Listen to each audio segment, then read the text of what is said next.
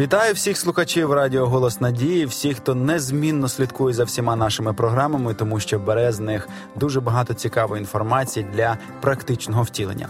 У нас в гостях Рейса Степаніна Кузьменко, наш психолог. Вітаємо вас. Добрий день. Сьогодні будемо говорити про складний, ну, в більшості підлітковий вік, але, в принципі, в будь-якому віці ця проблема може е, прийти, скажімо, в дім або в серце дитини. Ми зараз про це поговоримо. Це надзвичайно цікаві програми, коли ми розглядаємо... розглядаємо взагалі поведінку і мотивацію дітей. Сьогодні будемо говорити на тему, чому моя дитина нічим не цікавиться. Сьогодні ми живемо в світі, де е, батьки намагаються завантажити дітей наповну, для того, щоб в них не вистачало часу навіть просто подумати про щось погане або зайнятися чимось таким дитячим, побити байдики, тому вони намагаються всіх, всім її завантажити. Однак є такі діти, яким нічого не подобається, які нічого не хочуть. Ну, принаймні, ми цю програму для них і записуємо, для батьків таких дітей. Чому, виникає питання, дитині нічого не цікаво? Які можуть бути причини і як все ж таки її вивести з стану анабіозу і зацікавити? Чи, можливо, це просто такі періоди у віці є, де це досить природній процес? Если мы возьмем современные отношения родителей и детей, то можно обратить внимание на то, что часто как раз родители, которые, кажется, очень заботятся о своих детях, перегружают их абсолютно. Они считают, что ребенок должен быть постоянно занят, что каждая минута должна быть у него расписана. И порой это идет процесс такого сильного эмоционального переутомления подрастающих детей. И хочу обратить внимание, что если мы говорим о возрасте уже такой вот, начиная с одиннадцати там, до пятнадцати лет, это э, подростковый возраст, младший подростковый возраст, когда очень бурные изменения происходят в организме ребенка, э, он уже... И не ребенок становится, уже он подрастает, превращается во взрослого. Помните такую известную сказку Андерсена «Гадкий утенок», uh-huh. да? Кажется, что гадкий, а на самом деле он превращается в прекрасного такого лебедя. И в связи с изменениями в организме, с гормональными очень бурными изменениями, конечно, меняется и состояние подрастающего молодого человека, и у него может быть гораздо больше потребность в отдыхе, во-первых, в сне. Он, если ребенок спит, значит, ему нужен этот сон, он просто ему нужно высыпаться для того, чтобы восстанавливать свои силы. И может быть потребность в пище гораздо больше появляться. Я вспоминаю своих детей, которые у нас были очень такими худощавыми и выросли, были очень худощавыми, худенькими, что когда они были именно вот так бурно росли, они кушали больше, чем папа. Я вспоминаю тот момент, когда э, наша очень худенькая дочь, очень, о которой говорили, что э, если ветер дунет, то тебе надо пять копеек в карман положить, тебя выдует из, из окна у открытого, если будешь сидеть. То она говорила, вот она кушала, хорошо, плотно завтракала, и пока она до школы доходила, нужно было минут двадцать идти, двадцать пять пешком она ходила. Она говорит, я захожу в школу такая голодная, я опять так кушать хочу. И это было с ними, со всеми, именно в определенный период, то есть не всегда. Вот оно потом проходило. Ну, то есть, понятно, понимать, что что-то меняется. И мне бы хотелось обратиться к родителям, у которых очень сильны стереотипы, как должно быть. Должно быть только так и не иначе. И вот они всеми путями следуют каким-то определенным правилам. Не гибкие, не проявляющие понимание. Э, проявляйте его, потому что иначе мы вступаем в тро- на тропу войны с ребенком подрастающим. А если мы начинаем с ним воевать, мы всегда проиграем. И он проигрывает, потому что его жизнь рушится, и мы тоже проиграем. Очень важно сохранять теплый контакт, контакт сердца к сердцу. Если мы обратим же внимание опять, что значит ребенок не интересуется чем-то, допустим, вот его свободное время. Обязательно он должен иметь какое-то свободное время, которое он проводит так, как ему нужно. Может быть, он даже просто, если лежит и смотрит в окно или в потолок, и нам кажется, как это он ничем не занят, срочно нужно дать какое-то задание. В этот момент с ним происходит особый процесс. Он, во-первых, взрослеет, э, меняется структура его мозга, он начинает осознавать себя как личность. В эти процессы с ним происходят. Ему, значит, это нужно время, чтобы он его имел. Но если мы говорим за вопрос мотивации к чему-то, заинтересованности, то э, из-за того, что самое... скажем, базовое в этом вопросе является поведение родителей, нужно родителям в первую очередь самим себя спросить, а имеют ли они интерес к тому, что делают, с интересом ли они это делают, или они делают только из-под палки, потому что должны это сделать, может быть, они сами себя заставляют каждый день ходить на работу, не любят то, чем занимаются, и они думают, что ребенок с таким же усердием будет заставлять себя, а он ведет себя просто естественно.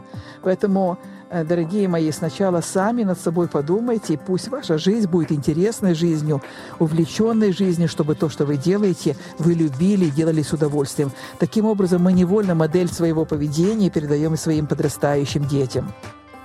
Потом, если мы думаем за домашние дела, вот что-то там выполнял подрастающий сын или дочь, и вот теперь они перестали выполнять. Это тоже для подросткового возраста, младшего, совершенно естественно, что их уже не так интересуют домашние дела и стремление помочь родителям, как взаимоотношения с сверстниками, как э, время проведения вместе с ними. То есть это норма для их подросткового возраста. Пройдет время, и они, э, возможно, опять будут с большим удовольствием делать то, что вы им поручаете. А если у вас выработалась определенная модель распределения обязанностей, в семье, и это было давно, и они уже к этому привыкли, то это время проходит гораздо более легко. Очень часто в подростковом возрасте может быть картина такого депрессивного состояния, на которое нужно обязательно обратить внимание. И вот есть такой замечательный автор Росс Кэмпбелл, у которого есть серия книг «Как по-настоящему любить своего ребенка», «Как по-настоящему любить своего подростка». Она называется «Серебряная серия». Там очень много ценной информации. Очень рекомендую для родителей почитать эту информацию. Вот он там э, в книге «Как по-настоящему любить своего подростка» пишет о подростковой депрессии. И он э, рекомендует обязательно обратить внимание на это состояние э, ребенка для того, чтобы оказать ему необходимую помощь, обратиться к специалистам, которые помогут. И э, он говорит о том, что мы можем это внешне не замечать. Это может быть ясно, если вот ребенок находится сам на, в одиночестве в своей комнате, вы неожиданно заходите, и вы видите его состояние. Если оно удрученное, если оно подавленное, если у него иногда есть такие фразы, вот какие-то о смерти, или о чьей-то смерти, или что все плохо, ничего хорошего не получится. То есть на эти, эти фразы звучат постоянно, то на это нужно обратить внимание, и ему нужна какая-то помощь. Это может развиваться на каком-то определенном гормональном сбое, который может происходить в его организме. И, кстати, вы сами знаете, что определенное количество суицидов, которые случаются с детьми, оно случается как раз в этом возрасте. Это сейчас довольно такая распространенная информация. Поэтому нельзя игнорировать эти моменты, если они есть. Э, иногда родители не могут переносить рассеянность ребенка. Но помните, э, такое стихотворение... Вот «Человек рассеянный с улицы Бассейной». Uh-huh. Это э, такой популярный. Куда он ехал, ничего не мог понять, куда он едет. Попал не на ту станцию, не сел, сел не в тот поезд. И вот э, интересно, что человек может быть рассеянным, как раз очень гениальный творческий человек, который чем-то настолько увлечен в какой-то области жизни, что ко всем остальным сферам он остается просто рассеянным. Поэтому одно дело, если ребенок рассеян во всех сферах жизни, ни на чем не может сосредоточиться, может быть, ему помощь нужна специалиста. С другой стороны, что может быть перед вами какой-то гений, который чем-то настолько увлечен, что все остальное его просто не интересует. И очень многие гениальные люди как раз так и проживают свою жизнь. И просто принять это, любить своего ребенка таким, какой он есть. Еще, может быть, не мотивирует подрастающего сына или дочь то состояние, когда он испытывает много стресса, перенагруженность сильная, о которой мы уже говорили с вами. Это может быть связано с учебой или с какими-то другими занятиями. И это является для него таким стрессом, углубляемым какими-то взаимоотношениями сложными в семье, между родителями, какие-то, может быть, другие жизненные ситуации происходят. И вот этот стресс просто забирает его силы настолько, что у него не остается никакой, никакого стремления к чему-то, к какому-то учебе, что-то там познавать в какой-то такой определенной области. И, конечно же, очень много силы и энергии молодого человека может забирать современные, там, допустим, компьютер, социальные сети, какие-то игры. Но чем интереснее времяпровождение в семье, чем живее общение с родителями, чем интереснее жизнь он живет, тем меньше времени он будет этому уделять. А если ничего другого нет, это и является единственным интересом его жизни, то тут э, стоит о многом подумать, что может мотивировать вашего ребенка, доставлять ему радость, чтобы это было в ваших отношениях, и чтобы он мог быть этим увлечен.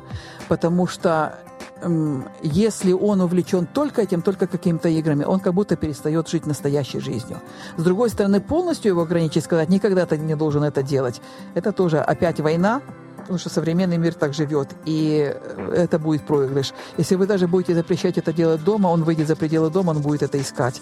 Очень важно найти контакт с его сердцем и делать это с любовью.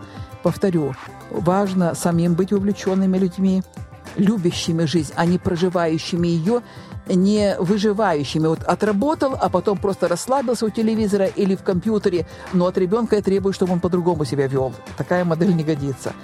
Uh, уметь жить ярко, уметь жить интересно. Это мы передаем своим детям. Тогда они смотреть будут на жизнь вашими глазами. Видя рядом с собой счастливых родителей, ваш ребенок всегда будет счастлив. Дякуємо, Рейса Степанівна. Ви знаєте, ви дали відповідь, я думаю, на багато запитань, чому там діти дуже часто дивляться мультики, або чому вони граються в ті чи інші ігри, і чому їх не можна ніяк заохотити до будь-якої роботи. Ну, мабуть, тому що є або якийсь приклад, або їм просто не цікаво.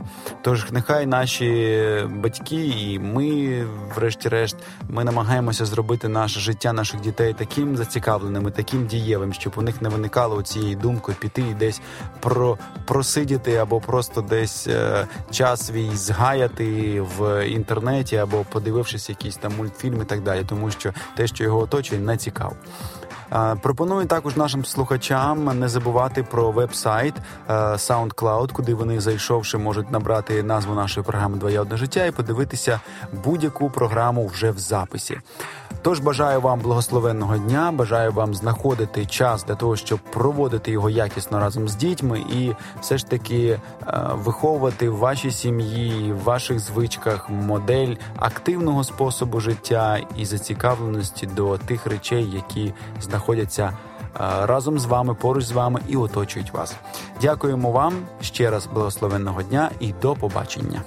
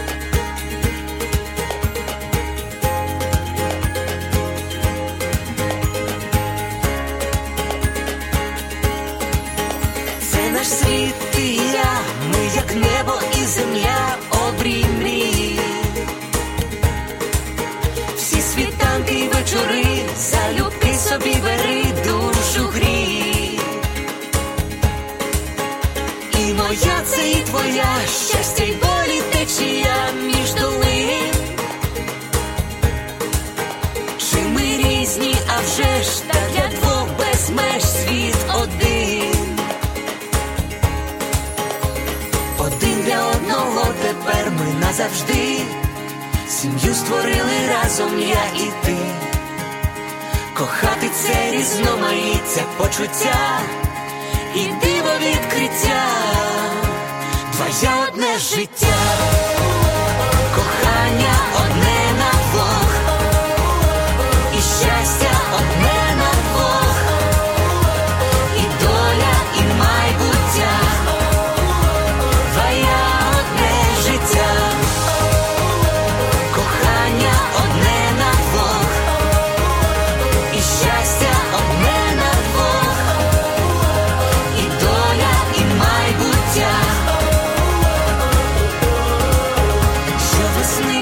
Всім в небі блискавка та грім, але вмить хмари вітром віднесе, і співом усе знов принить. Так і в шлюбі йдуть дощі, але сонце для душі зійде. Боже, хай твоя весна в душах врода неземна зацвіте. Для одного тепер ми назавжди сім'ю створили разом я і ти. Кохати це різноманіття почуття і і диво відкриття, твоє одне життя, кохання одне на двох, і щастя одне на